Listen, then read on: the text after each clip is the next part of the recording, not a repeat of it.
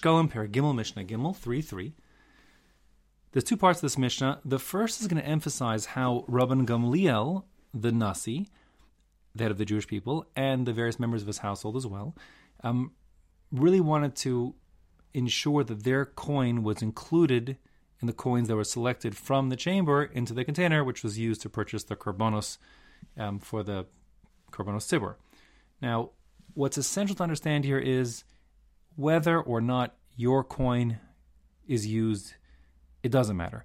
Every person in Klal has an equal portion, as long as you contribute or will contribute to the machzah shekel, you have an equal portion of what's purchased with the machzah shekels and the korbanos tzibur, and whether or not your coin was used actually makes no difference in terms of the accounting upstairs.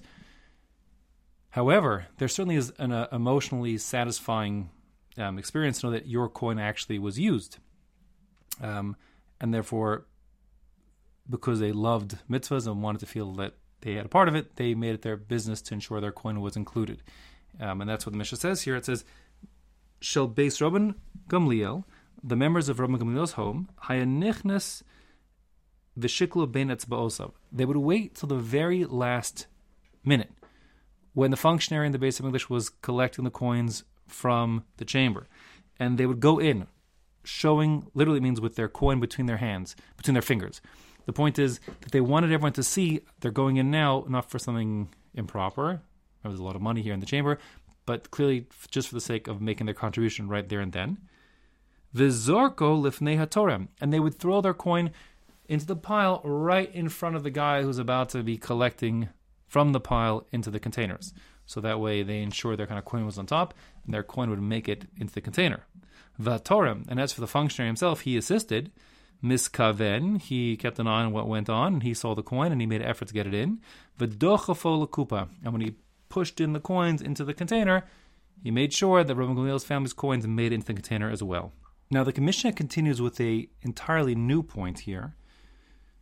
The point here is that the functionary himself, who's doing the taking of the coins to put in the container from the chamber, he does it with a big announcement, and it's clear to everybody what he's doing again to avoid any appearance of impropriety. So it says, "Ein hatorem torem."